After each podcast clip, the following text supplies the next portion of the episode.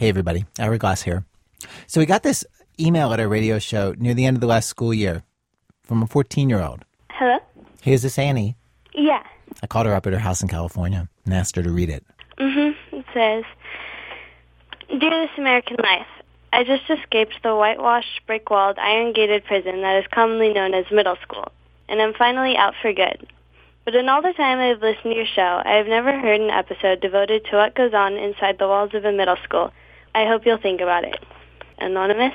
Yeah, you signed it anonymous, but then you actually, Mm-hmm. your email was signed with your name. yeah. yeah. I had said anonymous because in middle school everybody's so judgmental and I didn't want the kids to judge me or anything if they heard me on the radio. Mainly, she says that she wrote to us because she and her friends were talking right after they left eighth grade about how terrible middle school was. And she wondered, was it just as bad for other people as it was for them? You you always wonder whether other people are going through the same thing as you. And it'd be cool to like hear other people's stories about it and how what they went through. And if you had to explain to somebody, like, what are the worst things about middle school, can, can I ask you to just walk me through it? Like, what is so bad about middle school? kids there are all in kind of socially awkward stages that the drama every day can be frustrating and girl boy things or if someone likes so and so and and then no matter who you are or what you do you'll get made fun of for it anything anything in the world you can get made fun of for In Annie's case, she had friends who smoked, so she got criticized for smoking. But then she also was made fun of for not smoking, for being too much of a sissy to start smoking. She was made fun of for coming from a bilingual elementary school where everybody learned to speak Spanish and spoke it throughout the day. and leaving elementary school, I guess I thought that when I got to middle school, everyone would think it was really cool that I spoke Spanish. But when I got there, they mostly just thought it was dumb. I don't know if they were jealous or what, but they would make fun of me for it.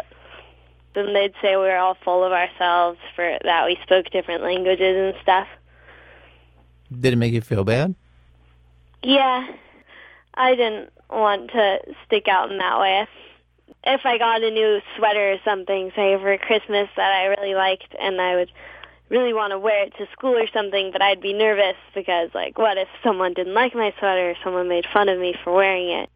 It can be hard to do even the smallest things because you're so nervous that people tease you or judge you from it. Th- that sweater example, is that a real example? Yeah, it actually is. I worried about it so much. I also had a pair of moccasins that I'd never worn, and they're kind of my signature now. Everybody really likes them. they're like ankle high lace up moccasins. And how long did you have the moccasins before you actually wore them? A few months, like probably two months. I guess I just thought if people didn't like them, they would all make fun of me for wearing them, and I didn't want to stand out that much. What could be done to make middle school better? I don't think you can really do anything about it. Nothing. We talked about this for a little while. She said basically, everybody comes into middle school as a little kid, and then you're going to have to grow up and figure out who's in what group and who you are and who's above who. And you'd have to figure that out somewhere at that age, right? Might as well be middle school. It was terrible, she says. But now she's in high school. whatever, whatever middle school was, it worked. Everyone's a lot friendlier, and it's everyone's lives are a lot better now. Well, today on our radio program for Annie, we look at whatever it is that happens in those mysterious years that we call middle school. We have stories today from all over the country, people lurching their way through these years when you're figuring out so, so much. We go to middle school dances and classrooms and down to the Mexican border. From WBEZ Chicago, it's This American Life, distributed by Public Radio International. I'm Ira Glass. Stay with us.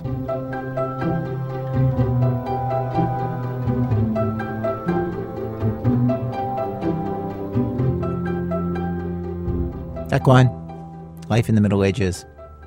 So we wanted to understand what is uh, going on exactly physically and emotionally with middle school kids. And we talked to all kinds of people about that this last few weeks. And um, one of the producers on our staff had a very strong opinion about all this. Alex Blumberg, before he got into radio, he taught in a middle school in Chicago for four years. He was a science teacher. And he concluded from that experience? I don't know if they learned anything. Like they are so consumed with learning all these other lessons about where they fit in and, in the social order and how their bodies are now working and, And who, who they're, they're attracted to and who they're going to be. That facts and figures and geography and all the other stuff that you teach in school, it just doesn't even penetrate. wait, wait. Are you saying like we shouldn't even bother to have them in school? We should just basically put them to work in the factory for, you know, two or three years? Yeah. I basically came away thinking like you're you're sort of wasting your time trying to teach middle school students anything. If that seems just insane, Alex told me that Maria Montessori, who's the creator of the Montessori schools, who looked at what kids could learn at each developmental stage, at one point in her career actually tossed out a similar suggestion. Perhaps she said young adolescents would be better off at a farm school, what she called an Erdkinder, where they would work with the land. Is he just got a great sense of humor or what?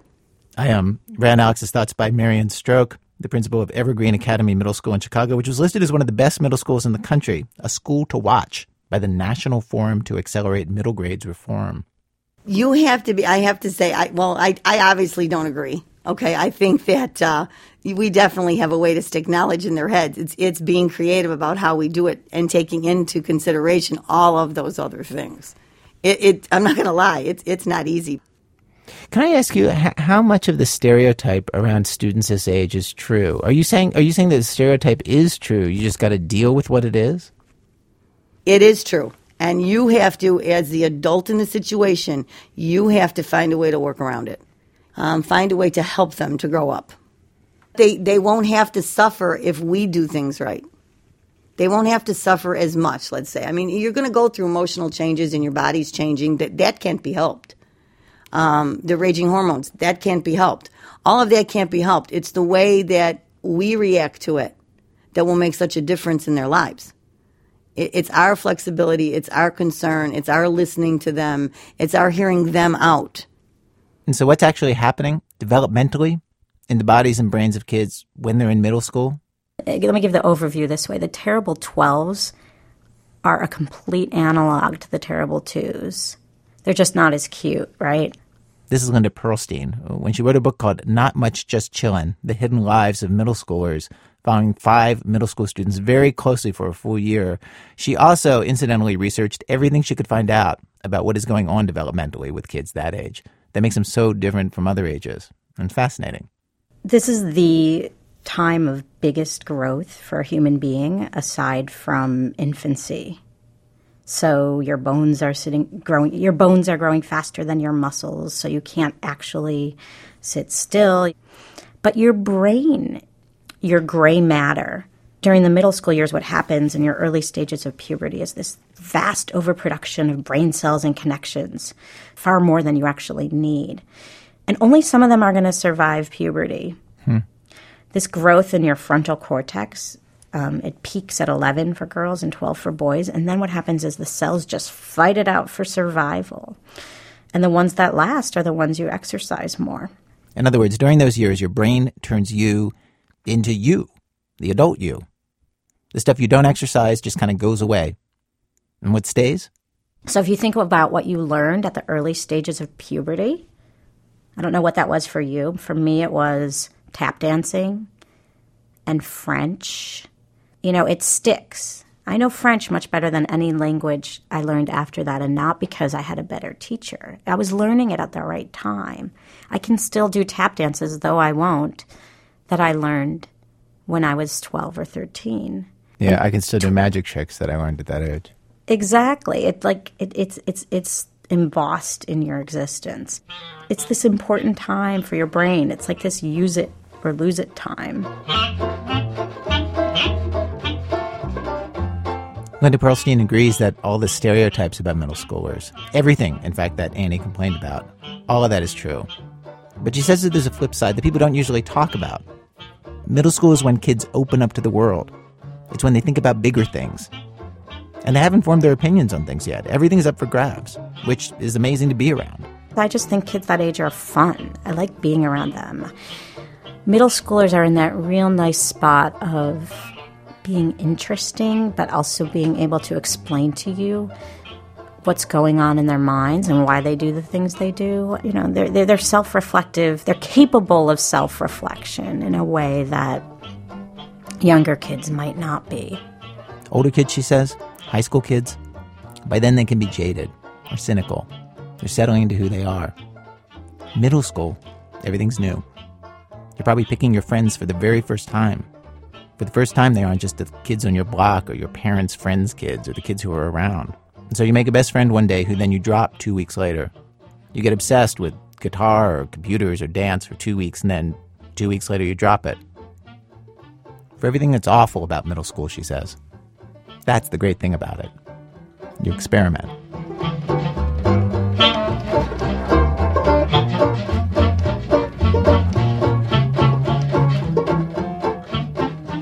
Act Two, stutter steps. One good place uh, to see the experiment that is life in middle school in action is a middle school dance. Last Friday, there were middle school dances all over the country, all at the same time, and we sent reporters to a half dozen of them to find out how kids were doing. They talked to them before the kids went inside to the field of battle, and no surprise, we found a lot of stress, a lot of uncertainty. Who's nervous about tonight? I am. I don't know. Why? Um, well, just I don't know. We don't know what's gonna be like. I, I'm just confused. I just don't know. I, yeah. I mean, we've got to These four girls are sixth graders, and they're in a car on the way to a neon themed dance at Edgewood Middle School in Highland Park, Illinois, with their mom and reporter Rob Wildeboer. Who's going to dance with a boy tonight? Nobody. I don't. I can tell you that. One in this car. I, don't think Roughly 800 miles east in New Jersey, sixth grader Ethan DeRose was hoping that there would be at least one slow dance, though, did he feel ready for a slow dance? Nope. Not at all. Why not? What what what are you what are you worried about? I just don't know how to do it.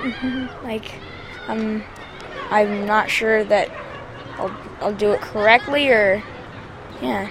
He's standing in front of the school with one of our producers, Brian Reed, as kids stream into the school. Ethan is wearing a, a button up shirt with green and black stripes that he is not happy with. That was my mom. She made me wear it. She said that if I don't wear the two shirts that I'm wearing right now, that I can't go to the dance. What are you what are you hoping happens at this dance? I'm hoping I don't like nothing bad happens, like no humiliation or not something that'll be a story for the next month or two. Of course, Ethan and the girls in that car in Illinois are sixth graders. In New York City, seventh graders Evelyn Benson and Alice Westerman are excited and feeling very grown up on their way to their school's Halloween dance. I'm really happy because like last year, um, they like split the gym in half, so it's like light on one side and like pitch black on the other side. All the sixth graders are kind of like banned from the dark side, but that's where like all the cool kids are. So now we're in seventh grade, we can dance on the dark side. So it's like, whoop, we're cool. dance on the dark side. Dance on the dark side. Some of the middle school boys got up the nerve to ask girls to be their dates to the dances. But because this is a a new experience for the girls too, being asked out on a date, they don't exactly know how to handle it. Here's a, a girl named Autumn talking with our producer Lisa Pollak in Delaware the afternoon of the dance. Did you get asked to the dance? Um, yes, I did. And what did you say? I said I don't know, but I probably won't say yes. Wait, it, you haven't told him yes or no yet? No. Okay, so it's it's 120 and the dance is at, at, at 7. Yeah, When do you have to let him know? I probably won't answer. Are you serious? yeah. I just kind of want to hang out with the girls.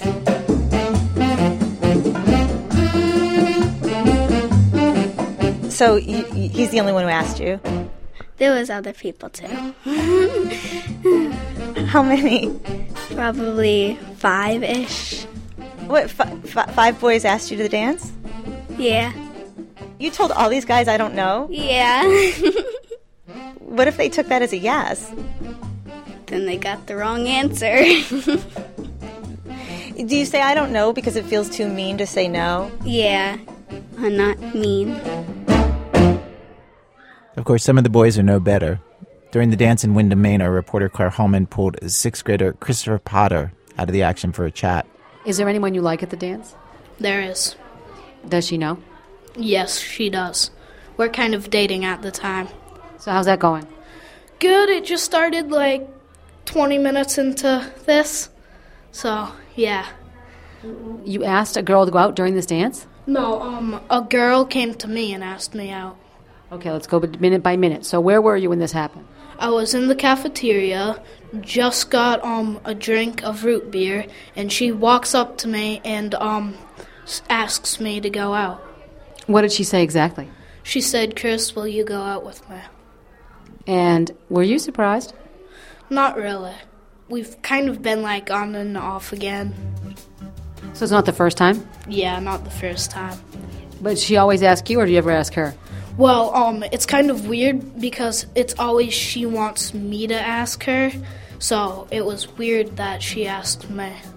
Yeah, usually don't they don't last. It's a middle school relationship. Nothing really happens. What does that mean, like a middle school relationship? What do you mean doesn't last? I don't. It just, it just is destined to, to fail, pretty much. Yeah, because like it's a middle school. I mean, you, you- this isn't like where you're starting your life with. You don't hear things about middle school sweethearts.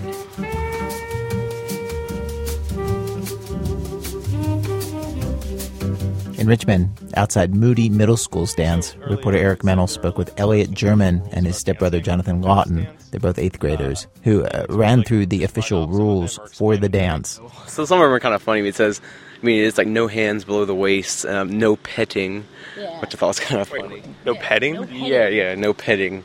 What does that mean? I, no one knows. It, like like it was specifically on like the flyer that they hand out. Like they give you the dress code and then they give you like the rules. No petting, and it's in like quotations, and you never know what it means. It's like, do people like sit there at dances and just like pet other people? Because that'd be really weird. There are rules like this at all the dances, and uh, some more comprehensible than others. As for uh, whether or not the kids obey the rules and what actually happens inside the dance on the actual dance floor, one of our producers, Lisa Pollak, went inside to the dance floor at the fall costume dance in Moose, Delaware, and uh, I'm going to hand it off to her. So the scene in the gym was pretty much the way you remember it. Older kids dancing in the middle, younger kids at the periphery, a few aimlessly wandering around looking like they're not sure what to do. Lots of kids were dancing, jumping up and down, occasionally you'd see a fist pump. They danced in these tightly packed clusters with very little room between them. And outside the clusters were chaperones, ready to step in if they saw any grinding or suggestive dancing. Hovering outside one of the clusters was a teacher named John Gauze, and he looked perplexed. This knot has got me on edge at this point. Uh, why? Because they're trying to get away with stuff. Like, you can tell by the way they're looking at you. They, they have a guilty look. Because you're about to see me swoop. He actually did swoop. He plunged into the pack of kids, pulled a boy aside, and talked to him. Then he told me why. He needed to be taken aside and told to stop being up against those girls like that. That's why I, you know, I, I don't, I don't want to jump in too much, but I just want to give him like the the whoa with the flat hand whoa, just whoa, just calm it down a little. I mean, usually if I see it, then they're going to stop because they see me. And then comes the moment of truth. The moment that forces every kid in the room to make a decision. The moment that separates the timid from the brave. The slow song. I watch it with teacher Brian Comroe. So we got our slow song, and just as I suspected, a majority of the students left the dance floor. Uh, all the one, all the couples are in the middle of the dance floor in a cluster. Um, I, don't, I suspect so they're not near an adult. I love how the kids go up to the couples dancing and interrupt them. Oh, absolutely. Some of the couples didn't have much privacy. The friends were standing a foot away, hanging out and talking to them. And every so often, a random kid would just cut across the dance floor. This girl right here just grabbed onto the back of her friend's Uh-huh. neck while the friend is dancing with the boy. Uh, yeah, yeah. I don't know if she didn't want to be left out or they came as friends or. I think at this stage of the game it's hard when boys and, and girls pair off and then one friend is always left behind. There's a few of these slow dances, but most of the songs are fast. And then suddenly, the song Hit the Road Jack starts playing, and the lights snap on. Oh my god, they just all like. Oh my god. yeah, it ends very abruptly. It's nine. it's nine o'clock. That's it? That's it. There's no wind down. Nine o'clock, lights come on, Parents are waiting. It'll be it'll be empty in another minute. And he was right. The experiment in mini adulthood that is the middle school dance was over. The same kids who minutes earlier were holding each other and swaying awkwardly on the dance floor got into cars and said hi to their parents.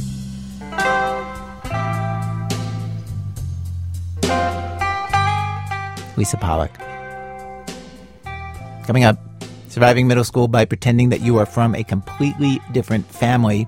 That is in a minute from Chicago Public Radio and Public Radio International when our program continues. This American Life. I'm Ira Glass. Each week on our show, of course, we choose a theme, bring you different kinds of stories on that theme. Today's show, middle school. A 14 year old uh, from California who just got out of middle school asked for a show on the horror that is middle school. It'd be cool to like hear other people's stories about it and how what they went through. We thought, you know, that's a pretty good idea.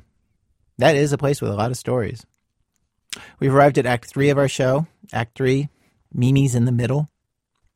The place that uh, Domingo Martinez went to middle school, they still called it junior high. And he says that his sisters did something to cope with any feelings of inferiority they might have otherwise felt in their new school with all those new kids.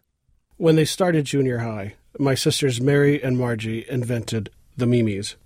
They were entering the sinister world of teenage girls, which, in the mid 1980s in Brownsville, Texas, was tinged with border town racism. Instead of being ashamed of who they were, my sisters decided to create a polite fiction and invited everyone to participate. First, they dyed their brown black hair blonde until it turned the color and brittleness of hay. Then they began dressing in Sergio Valente and Gloria Vanderbilt. And finally, to cap it off, they decided to call each other simply Mimi. A typical conversation between them went like this Mimi, do you like my new Jordache jeans? Yes, Mimi, I do. Do I look rich in my new Nikes, Mimi? Mimi, you look like a tennis player, Mimi. I know, Mimi. Maybe I should make mom buy me a racket. It was really that simple. The Mimis made a conscious decision that they would be rich and white, even if their family wasn't. In other words, Marge and Mare had a small break from reality that we all participated in to help them through junior high. We all helped in creating the Mimis. At the time, the rest of the family had not fully realized that our job, as relatively new Americans, and worse yet, Texans, was to be as wide as possible. And we honestly didn't see their delusion as anything other than another bewildering tactic in our sister's quest for a higher level of superior fashion. Just teenage girls doing what teenage girls do. There had been a time when our family had been rich by barrio standards because our grandpa, dad's stepfather, fought in the Korean War and used his GI money to start a trucking business when he got back. He married Grandma, who was widowed from her first marriage at age 16, and gave both her and my dad citizenship. My siblings and I, we were all born in Brownsville as Americans, but really didn't understand what that meant. Then Grandpa died in 1980, and our world began to crumble. The trucking business began to disintegrate around Dad, and he was started on his slow road towards desperation and religion. Meanwhile, the Mimis had made their decision to be two blue blooded, trust funded tennis buddies from Connecticut, accidentally living in Brownsville, Texas with us. A poor Mexican family they had somehow befriended while undergoing some Dickensian series of misfortunes.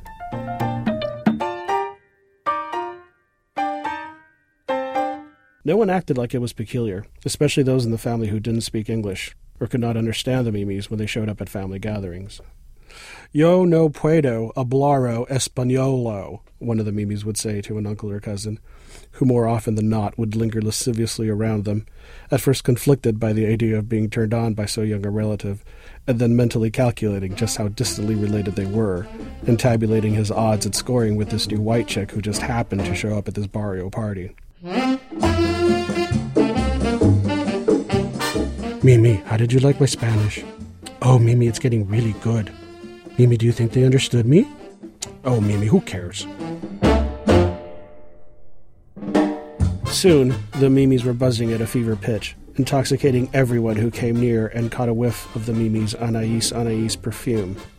We had all seen the commercials on network television while watching Dallas or Knots Landing, and it was a forbidden fragrance for rain depressed English women with secret muscular boyfriends who drove Jaguars dangerously through unpaved one lane Scottish roads. So the Mimis had to have it, and they found it at the local J.C. Penney and had mom pay for it. Me and my brother Dan and our oldest sister Sylvia, we just kind of stank from the heat and dealt with it. Even mom developed her own fascination with the Mimis, like she couldn't believe her luck now that she was related to royalty, so she was always ready for an air conditioned trip to the mall. She took the little clothes budget reserved for us boys, my brother and me, and added it into the Mimi's wardrobe, because to her it was a sign of status for the family that the Mimis looked their best. None of the rest of us would question it, even though it felt wrong. I was often left with the Mimi's recently stylish hand me downs. No one else in my grade school was remotely label conscious or capable of reading in English, really, so it passed unnoticed that most of my clothes were made for glamorous junior high school girls. Almost every child at my school came from recently immigrated families. Kids so poor they'd save half their free lunch to share with their younger siblings at home, their heads shaved to rid them of lice. My best friend Arthur, he noticed though. He was part black and part Mexican, had just moved to Brownsville from some big city slum in Michigan where his mother's boyfriend had been employed at a GM factory, and he read labels. Hey Dom, he said, Yo man, you're wearing a girl's shirt. Or is Esprit making baggy boy shirts now too? So to change the subject, I slugged him high in the chest and ran away. He chased me down to punch me back and left me crying in my girl's blouse.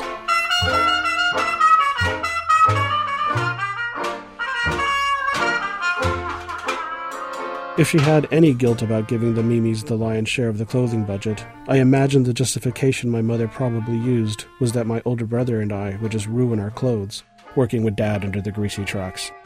It made better sense for the Mimis to be in high fashion than for the feral boys to wreck new clothes.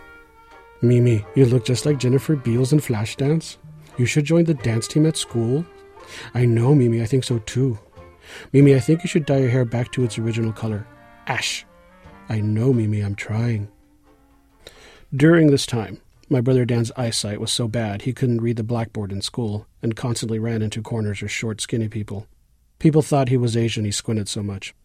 Every photo of him taken in junior high, he looks like he's trying to see into the photographer's eyes through the camera lens. This, of course, goes entirely unnoticed, and it is the younger Mimi, Mary, with a 2020 vision, who gets vanity glasses with her name etched in gold script in the corner. Dan wouldn't get glasses until he was in the military, when he was 17.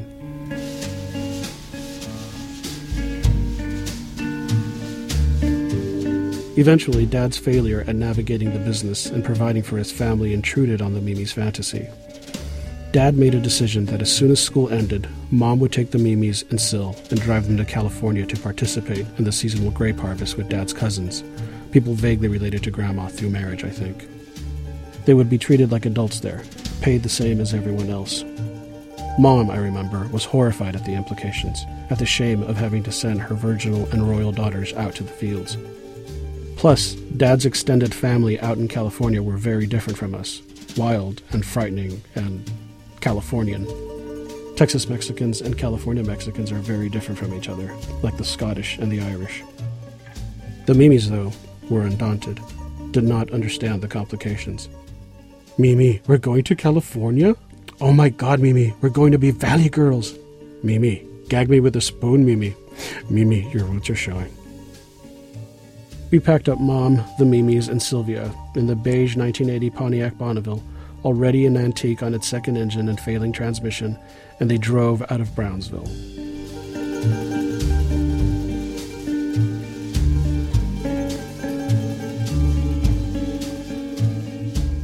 A year later, I took this ride as well, and also ended up picking grapes for the summer. That we were migrant workers for that period didn't occur to me, nor to anyone else that label would never stick, could never stick. We couldn't descend to that level. We just had to do it to help out Dad. That was all. But it was too much for the Mimis, the reality of this first trip. Sadly, I think it was childhood's end for the Mimis. The vineyards had somehow inverted their secret garden, and the low door in the wall had closed shut behind them. When they first reached California, the Mimis did indeed become Valley Girls, the hippest, cutest, best dressed migrant workers of that year, and very likely for many years to come. The older Mimi, Marge, continued to dress like Jennifer Beals in Flashdance out in the fields, where the sun sizzled any inch of exposed skin. She wore a spaghetti strapped, red and white striped esprit top white cotton shorts, and a matching headband with her red and white leather Nike tennis shoes, and took pictures of the vineyards and the workers with their Canon AE1. Eventually, though, even she started dressing like the rest of the migrant workers, wearing long sleeved collared shirts buttoned all the way to the neck, thick, unstylish denim, and work boots, with a bandana covering her nose and mouth, or else she would have died of heat stroke. There were no photos taken of that. Mary, the younger Mimi, did not fare any better. Her vanity glasses with the fake lenses were scratched well beyond recovery. Her roots grew out, and her hair turned a lighter brown as a result of the heat and the pesticides of the grape fields of Southern California. The hard work went on all summer, and eventually it became bitter enough to breach even the walls of the Mimi's perfectly constructed fantasy. And so sadly, eventually even they were humiliated, and the illusion of wealth that had kept the family's idea of itself buoyant was deflated. When they returned to Brownsville, as happy as we were to see them, no one ever mentioned the Mimis again. They were gone, and it was Marge and Mary that returned in their place. Mary rubbing her nose with the palm of her hand from allergies and snapping at anyone who tried to talk to her, and Marge, who never went back to California and took a job at the bank the following summer instead. I was sorry to see the Mimis go. We all were. When they were at their peak, the Mimis had been capable of creating a real sort of magic around them, enchanting both people and places so that you could be looking at the same dreary landscape as them, the same terrible and hopeless event. And while you might be miserable and bitter, they would be beaming, enthralled, and enthusiastically hopeful. And then, if you got near them, or were blessed enough to maybe talk to them, you would walk away feeling the same way as they felt, too. They were a gift to everyone who was lucky enough to get caught in their Anais Anais, the Mimis. They made all of us Americans.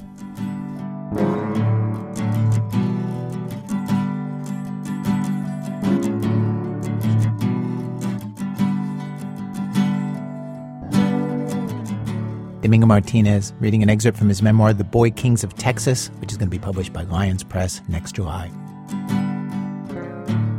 Act 4 Anchor Babies. So, uh, this week, as we were putting together the radio show and sending reporters out into middle schools, we discovered that in schools all over the country, there already were reporters on the ground, deep inside, covering the issues that middle school kids really care about. Good afternoon, Huskies. It is Thursday, September 15th, 2011. After today, there are only 162 school days until summer vacation. I'm Taylor, and I am a These are student newscasters from Hart Middle School in Pleasanton, California. I myself uh, got my start on the mic on the morning announcements. And this is what middle school morning announcements in some schools are like today. Students make these full blown video productions. Some of them have music themes. The kids stand in front of banners with their school logo, or sometimes it's a green screen backdrop so they make it look like they're on a local TV news set. Our producer Jonathan Menjivar, has been watching these newscasts all week with fascination, and uh, he has noticed a few trends. Just like the local news, middle school newscasts tend to follow a formula. They almost all start with the Pledge of Allegiance. And to the Republic. This next segment from DMS News at Dibble Middle School in Dibble, Oklahoma, is a staple of almost every broadcast I watched. Okay.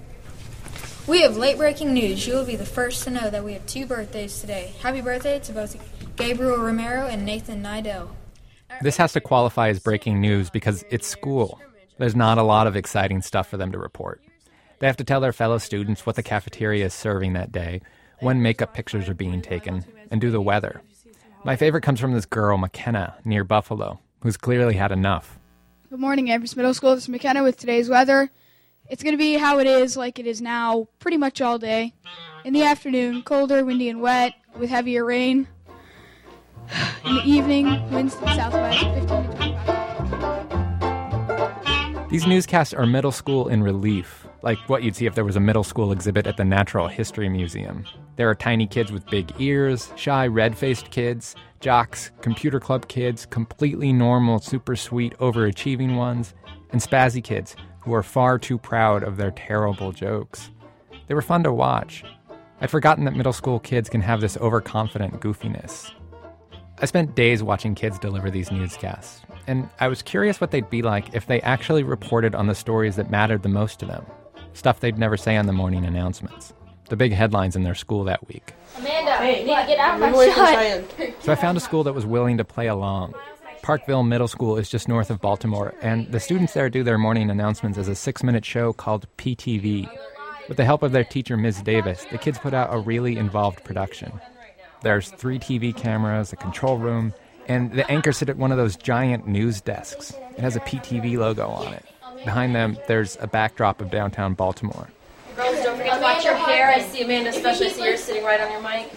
With Miss Davis's help, I enlisted the kids in this experiment to write up a newscast with news from their lives and the stories they each cared about. And they delivered. They said they had fun doing it. So I've heard that there is a new Martin Luther King Jr. statue in Washington, D.C. That statue doesn't even look like him. It looks like he has a unibrow. Our school's getting their boiler fixed, and they talked over the announcements like it was an important thing, but it didn't really sound important to me. But I guess they thought it was important for some students and the teachers. Kids were randomly clapping at lunch, and the teachers got fed up. So last week, a rule was made that you're not allowed to clap. So on lunch, this one kid, Raymond, clapped. I think he got suspended. The U.S. Department of Agriculture is banning potatoes from school lunches. I love potatoes. They can just make them healthier or something. They don't have to ban them. The weather has been terribly cold lately. I've had to wear my Ugg boots like five times in the past three weeks. I swear, if I find any dirt on them anywhere, Mother Nature is going to hear from me. So over the weekend, my best friend told me he's still going trick or treating. He says he's going with a friend from school. Personally, I think we are all too old to be trick or treating. Well, that is all I have for today. I'm Billy Cochran. Have a good day. Zakia Bryant decided to go hyper local with her news. She wears glasses and she had her hair pulled back with a headband. In local news, aka here at Parkville Middle, there is a lot of drama going on. Me personally, I lost most of my friends. I really miss those chicks, but I don't think they feel the same. Kaylin and Jaya were my besties, and now they're gone. I still love them though. They're my sisters. Well, I don't really have too much more to say because my life is kind of boring. So, deuces. Zakia and I talked for a while. She told me that deuces is just another way of saying peace out. Can I ask you about your friends? What what happened? Well, it was a lot of drama going on. Some things got said, and people's feelings got hurt. And some of us made up, some of us didn't, but I hope that we can. Yeah. It sucks. So you're just you're not talking to them at all. well, actually, she's not talking to me because I called her a name and it hurt her feelings. So, yeah, she's very upset with me. I just I need to apologize. I didn't do that yet. I feel kind of bad about that, so I'm going to. The very last kid I talked to was Jaya Wadi. She sandwiched her most surprising news in between a couple other stories. My brother goes to Penn State, and he's on the football team. And I've been to all the home games, and they're a lot of fun. The students are crazy, and they get dressed up in blue and white. It's really cool. So my friend is always depressed, and then she's like mad at me all the time. So I don't understand that. I was watching the news the other day, and they were talking about how President Obama. Did you catch that about her depressed friend? I asked Jaya if it was hard to write about her. Yeah, because I didn't want to like hurt her feelings, but she really doesn't care. Because she said she wrote about me too. Oh, this is um Zakia. yeah, yeah. Oh, wow, I didn't realize that her friends she was talking about were in this. Yeah, we are. But I've known her since like fifth grade, so we kind of fight a lot, but we always wind up being friends in the end. So What what happened exactly? nothing really, just people telling other people things, spreading rumors and drama. Middle school. Ms. Davis, the journalism teacher at Parkville Middle, is always stressing that her students be factual and truthful in their stories. The news isn't rumors and opinions. But in middle school, sometimes it's hard to remember that. It's hard to step back and look at a story from different perspectives.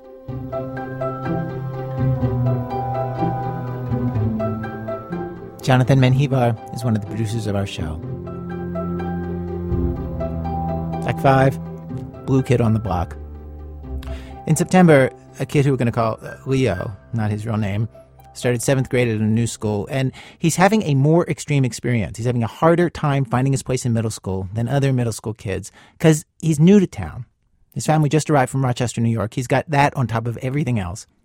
Leo still loves Rochester. He loved his school there, he loved his friends. Suddenly, everything about his life is different, and according to Leo, much worse. The signature on his Gmail account now reads Rochester is much better in big red letters. Sarah Koenig uh, knows Leo and his parents and visited them at home to see how Leo was doing. This is how much Leo does not want to be here. When I got to his house, he was on the sofa with a laptop, investigating Greyhound bus schedules. His mother was going to drive him and his sister back to Rochester for the Columbus Day weekend, but not until Saturday morning, and Leo wanted to get there Friday for more time with his friends. A multi stage negotiation followed with his dad. For one thing, a bus ticket costs money. That's not the, that's not a problem. I Not for you. No, for- that wasn't a problem for you. No, but There the- isn't one. There right? not one that's not at six fifteen in the morning, and you won't let me miss school on Friday. The bus takes eight hours. Even if you left at noon, you'd beat it. Yeah, you're gonna do the math. That's excellent. Never mind that the bus takes twice as long as driving, and never mind that Leo would be alone and have to change buses, and that his parents had no intention of letting him go through with this plan. But it's the kind of negotiation you indulge when your kid is miserable, and Leo is miserable. He told me right away he was, and that he had been from the moment he got here in August.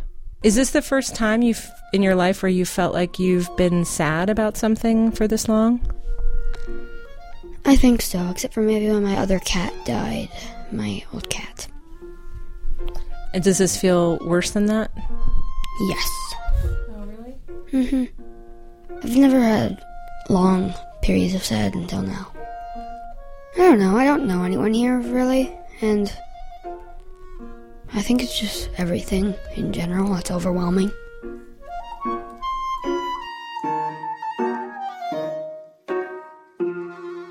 Back in Rochester, Leo had known all his best friends since kindergarten or before. They played together at school, after school, on weekends. Everybody knew everybody. Everything was comfortable. And as a sixth grader in his old school, he and his friends were at the top of the heap. They wore green sashes in the morning and got to be door monitors for the younger kids coming into the building. So imagine now, Leo takes a school bus for the first time to his new school, a sprawling one story building full of sixth, seventh, and eighth graders. Leo's small for his age, only a hair taller than his sister, who's only nine years old. On day one, he knows exactly no one. It was much louder than my old school. Much louder. People talking, people closing and opening lockers, people walking. It was just noise. Just older kids, more kids, because uh, my old school was tiny. Leo is between. He's old enough to decipher Greyhound bus schedules, but not old enough to actually travel on one by himself. And old enough to know that if he's going to survive in middle school, he has to make friends. But that making those friends stands to be significantly more complicated than it was back in Rochester. Leo's sister, Auden, is in fourth grade. He says she's not having as hard a time of it. She hasn't been alive as long. She hasn't made as deep connections, and she's already met some a friend in her school. I think it's easier to make friends in elementary school than in middle school. Oh, really? Why? Because people care less about who you are. What do you mean by that?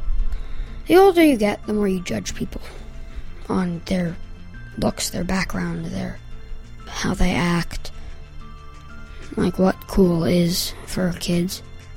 Because in kindergarten, you could just walk up to someone and say, "Do you want to be my friend?" and they would then that would be it, but it's harder.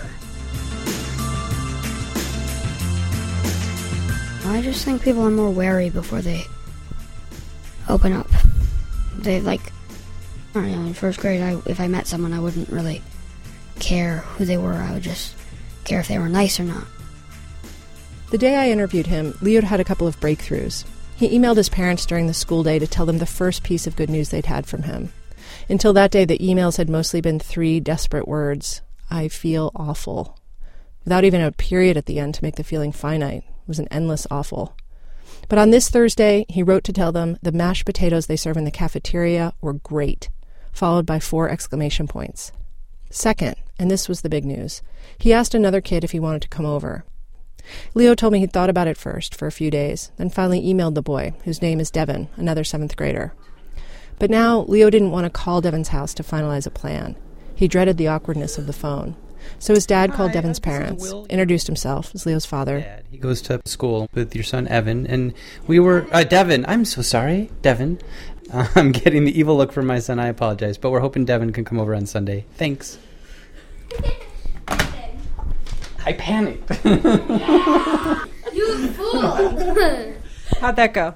Not well. my son Freddie. I had thought Leo might be upset about it, maybe get sulky. But here he was cracking up, joking with his dad. It was such a relief to hear him laugh after he'd been so solemn in our interview. And I thought, this is all going to be okay. He's going to snap out of it. He's almost there. An afternoon with Devin is going to do the trick. Then Sunday came. Okay, now I have three health again. I could tell you. You could tell your wolf to attack. Okay, I'm going to tell my wolf to attack then. Leo taught Devin how to play Dungeons and Dragons. And the wolf lands on its feet. Yay! Go Wolfie! Go Mhm. Wolfie! Go Mhm. Wolfie! I am so weird. On the drive home, Leo and Devin talked nonstop, a gentle rat-a-tat one-upmanship, emanating from deep inside a computer game. I am an I am a blood elf warlock. I like um I had a goblin shaman. I'm a night elf druid. And I can turn into a cat at level eight, which is nice. And at level twelve you get a bear. Yeah. And then By the level time they dropped 16 Devin off, they were uh, giggling. yeah, it's funny. Our cat responds to whatever you call. We said his name is Pippin, we can call him football. You can call him Here, football. Here, football. Thanks for coming over. Thanks. Thank you for inviting me. See you tomorrow. So a perfect day, right? Leo's parents were relieved, hopeful, but no. It's Wednesday. You had your friend over on Sunday. How'd it go? Went okay. Yeah, went okay. Has it changed anything about um, being here? A little bit. I don't think very much, but a little bit, yeah. What's changed? What's the little bit? Then I know someone at school. It helps. Hmm. Not all that much, but sort of, yeah.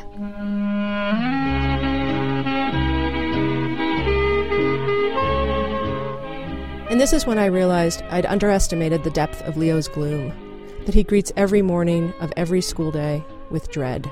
And not because he's being bullied or anyone's being mean to him. I feel sick because um, I know that I have the whole day ahead of me, and then I have the next day, and the next day, and the next day, and the next day, and the next day ahead of me. Does it pass once you get to school? No, not really. It usually um go, increases to a climax around lunchtime, and then I actually I've been throwing up recently, and then it just stays that level of sickness until I get home. You're kidding me. You're throwing up at school? Yeah. Oh, That's awful. In the bathroom or where? Yeah, in the bathroom. Usually at lunch, I feel really bad, and I go to the bathroom and I throw up. Has that happened this week? Today it did. Do you tell your parents, like, I don't want to go, I don't want to go, or do you just, you know, you have to, so you don't say anything? Uh, no, I throw a screaming fit. Every morning? Yeah, pretty much. I didn't today. What was different about this morning? How come you didn't today? I felt resigned, and I knew that I would have to go anyways, so I gave up.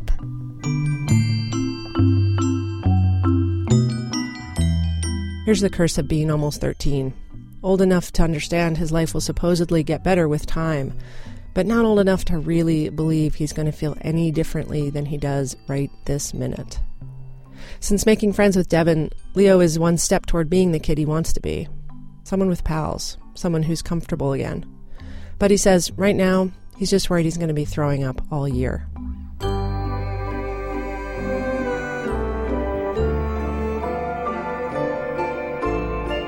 Sarah Koenig is one of the producers of our show. Act 6, Grande with Sugar. So I've been talking to educators, and one who had taught for years in high school and then moved to middle school told me that the key difference between teaching in the two environments was that in middle school, you have to be sympathetic to and patient with all of the emotional drama. You have to deal with that directly if you want the classroom to work. Which brings me to this next story of a student who was doing badly in a middle school in Newark, New Jersey. He was a mess. He would come in, his, his uniform would be dirty. He hadn't showered. He hadn't had breakfast.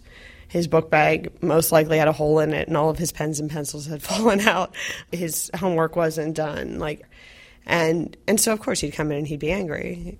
This is Shannon Grande, who teaches at Rise Academy Middle School, which is a public school, 91% black and Latino and eligible for free lunches, one of the KIPP charter schools, hence the uniforms. I heard about this story from Elizabeth Green, who has been reporting on this school for a journalism outfit called Gotham Schools. Anyway, this teacher, Shannon Grande, says that this seventh grader would come in angry all the time. And um, and usually someone would say something little to him like, you know, your shirt's not tucked in, or another kid would. Yeah, because they, you know, they do that. They like, you know, just kind of pick at each other, and it would set him off. And then he would just be very loud and just be like, "Oh, why do you always have to say this to me?" and slam his stuff down. I hate this place, and he'd just go into like these very general rants, and you know, usually that's a, an indicator to us, like when they use those very general statements that they're not processing through their emotions, that that they're feeling overwhelmed. So this kid was in an unfortunate spiral. He felt isolated from the other kids just inherently because his home situation was so bad. And then he would get angry with the other kids, which then made them mad and made him more isolated. And he got worse and worse. Threw some stuff across a room and it hit a teacher. I mean, there were points where he would come in and he would refuse to do anything all day long. And he just, he would cry. He would break out and cry in the middle of class. He didn't even know why. And he couldn't explain why. One big problem for him, one reason that he was ostracized, he didn't wash. Kids would whisper about it, and when he would get mad and then arguments would escalate, that is where it would go. You're dirty, you smell. The kids would say it right to his face. Over time, the staff found all kinds of ways to address this. They got him clean clothes and a place to clean up before school. But the bigger problem, and that's the problem of his isolation and his anger, Ms. Grande says it was not clear how to deal with that. They would try things, but nothing was working. And then finally, one day in history class during uh, group work, he was trash talking, and one of the best girls in the class, one of Ms. Grande's best students, ended up in an argument with him, saying terrible things.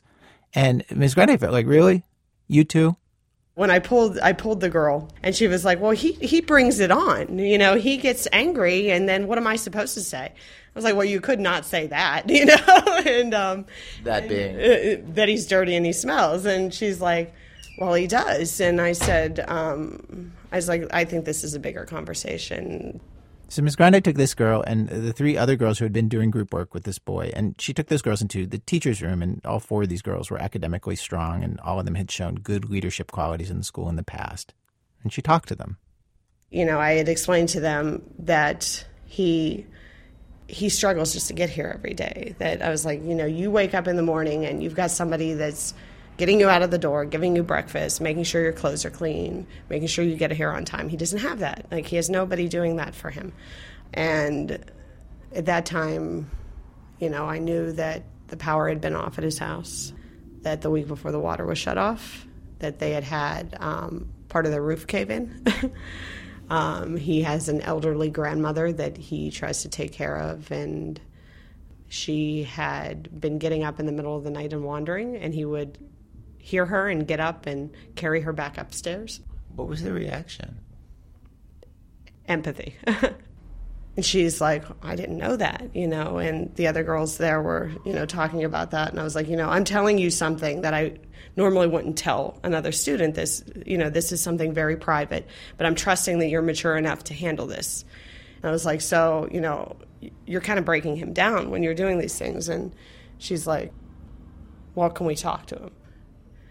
I was a little nervous, you know, obviously. I was really worried about it. I was like, what am I doing here? This could be really dangerous and backfire on me terribly. Um, they started to talk, and they're like, you know, when you get angry, I, um, you know, we we get angry back. What do you expect us to say? And it really was just a couple minutes before the kids told Ms. Grande, we can take it from here. And she left them to talk.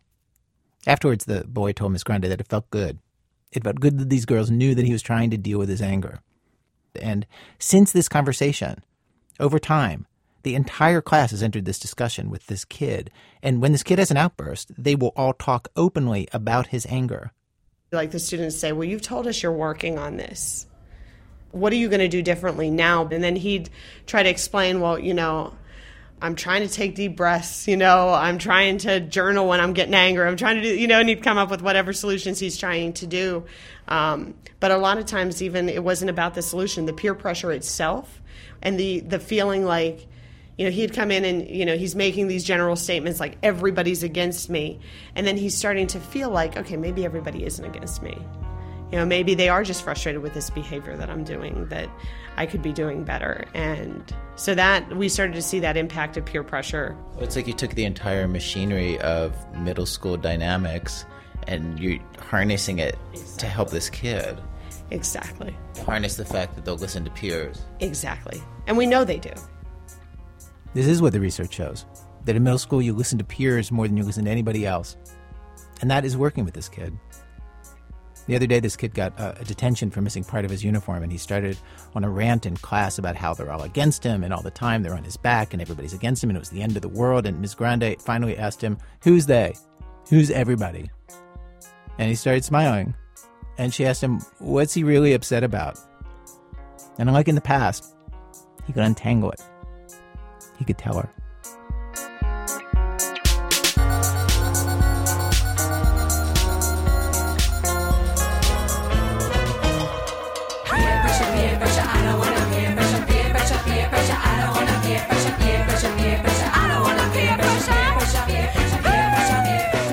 Program was produced today by Lisa Pollak with Ben Calhoun, Sarah Koenig, Jonathan Menjivar, Brian Reed, Robyn Semien, Alissa Shipp, and Nancy Updike. Our senior producers, Julie Snyder. Production help from Mickey Meek. Seth Lind is our production manager. Emily Condon's our office manager. Music help from Damian Graef.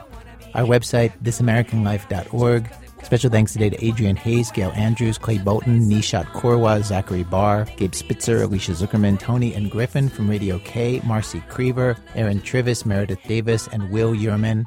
This American Life is distributed by Public Radio International. WBEZ management oversight for our show by our boss, Ms. Torey Malatia, who gets so confused at the beginning of every HR meeting. Like they give you the dress code and then they give you like the rules, no petting, and it's in like quotation. I'm Ira Glass. Back next week with more stories of This American Life.